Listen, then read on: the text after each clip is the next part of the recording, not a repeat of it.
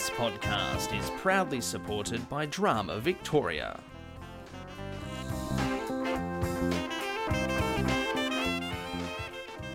Hello, and welcome to The Aside, a podcast for drama teachers and students. I'm Nick Waxman, and this is a script tease episode where we talk through some of the world's greatest plays, jump through the major plot points, give some background, and of course, spoil the endings. All in less than five minutes?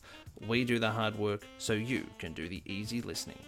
Today we do The Talented Mr. Ripley, a play by Phyllis Nagy, adapted from the novel by Patricia Highsmith in 1998.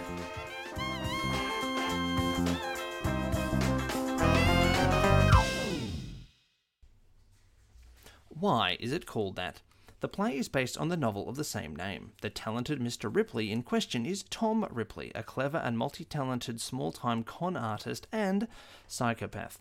Tom Ripley, who is simultaneously the novel's protagonist and antagonist, has a gift for forgery, impersonation, and imitation, and he uses these skills to his advantage at every available opportunity. What is it about? The play opens with the sound overlaying of severe storms and a loud approaching motorboat. Then suddenly we see Tom Ripley as he explains a dream he has of an adder's bite and rising water. He will continue to break the fourth wall and speak to us in asides. We then see Tom successfully conning an artist named Reddington out of a few hundred dollars, and Tom burns the check that he gets. The scene moves into one of a shipping magnate, Herbert Greenleaf, and he wants Tom to travel to Italy to persuade Greenleaf's errant son Dicky to return to the United States and join the family business. Ripley agrees, exaggerating his friendship with Dicky, a half remembered acquaintance, in order to gain the elder Greenleaf's trust. Tom Ripley has a short chat with his friend Mark about how lucky he is, and then an argument ensues with his auntie Dotty. It appears she may have been holding money back from him and has been mistreating him, as Ripley tells us of a dream where she beats him. Shortly after his arrival in Italy, Ripley meets Dicky and convinces him of their shared history, and then we meet Dicky's girlfriend Marge Sherwood, who may spoil Tom's plans, but Dicky allows Tom Ripley to stay with him in his Italian home.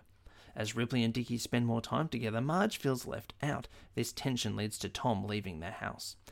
We then hear that Tom hasn't spoken to Dicky's father in five weeks, and he's stolen money from his auntie, and he has detectives waiting for him back in America. Marge, Tom, and Richard make up, and the boys holiday together, and they meet a prostitute named Sophia, who Tom mistreats, insisting Dicky do the same. Things are about to get much worse when Dicky's friend Freddie appears. Sophia spits on Tom and leaves. Freddie and Dicky's relationship makes Tom jealous. He and Marge grow closer over their shared anguish in Dicky's shifting loyalty. Ripley has become obsessed with Dicky, which is further reinforced by his desire to imitate and maintain the wealthy lifestyle Dicky has afforded him. Dicky becomes upset when he unexpectedly finds Ripley in his bedroom, dressed up in his clothes and imitating his mannerisms. Ripley finally decides to murder Dicky and assume his identity. There is an argument, storm sounds, and loud engines appear, and Tom kills Dicky with a boat oar. Act 2. It begins by Tom appearing to stumble through time, but we find that Tom and the deceased Richard are becoming one and the same person. Ripley assumes Dicky's identity, living off the latter's trust fund and carefully providing communications to Marge to assure her that Dicky has dumped her. Ripley changes his appearance to better resemble Dicky in order to continue the lavish lifestyle that he enjoys. We also hear that he's having a relationship with his manservant Silvio. Tom meets with Marge to explain that Dicky misses her, but their relationship is over. She accuses Tom and Dicky of running off together as lovers. Tom insists that's not true, and she hopes Tom will convince Dicky to love her again. She notices Tom is wearing Dicky's ring, a ring he would never take off. She is suspicious of him and refuses his friendship. Tom then successfully gets cash from the bank, pretending to be Dicky, and he is gleeful. Tom also writes to Dicky's parents, pretending to be their son, much to their relief, as he is alive, well, and has broken up with Marge. Tom is also creating watercolours in Dicky's style, but Tom appears to have more artistic skill. The line between Richard and Tom is blurring on stage, more so as they begin to speak in unison occasionally.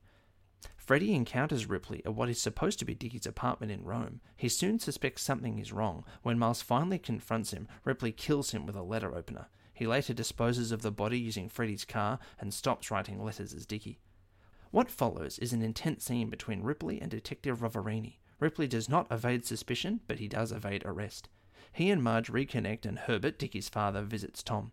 he discovers that Greenleaf family has accepted that Dickie is dead and that they have transferred his inheritance to Ripley in accordance with the forged will created by Ripley, and explains that he will pay Tom his due, but please do not contact the family again, as Tom has convinced them that Dickie commits suicide. The play ends with a monologue from Auntie Dottie that ties up some of the loose ends at home, as in fact Marco, Tom's friend, was arrested for the fraud that Tom committed. And it finally finishes with a retelling of Tom's dreams slash nightmares from Auntie Dottie's perspective as he smiles at the audience.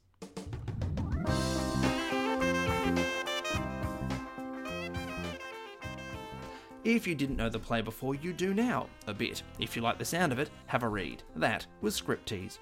Remember, this was just our version of the play's story, highlighting the bits we think are important. You may also have your favourite bits and moments you want to mention. If you do, please leave a comment on SoundCloud or Facebook, because we'd love to hear from you.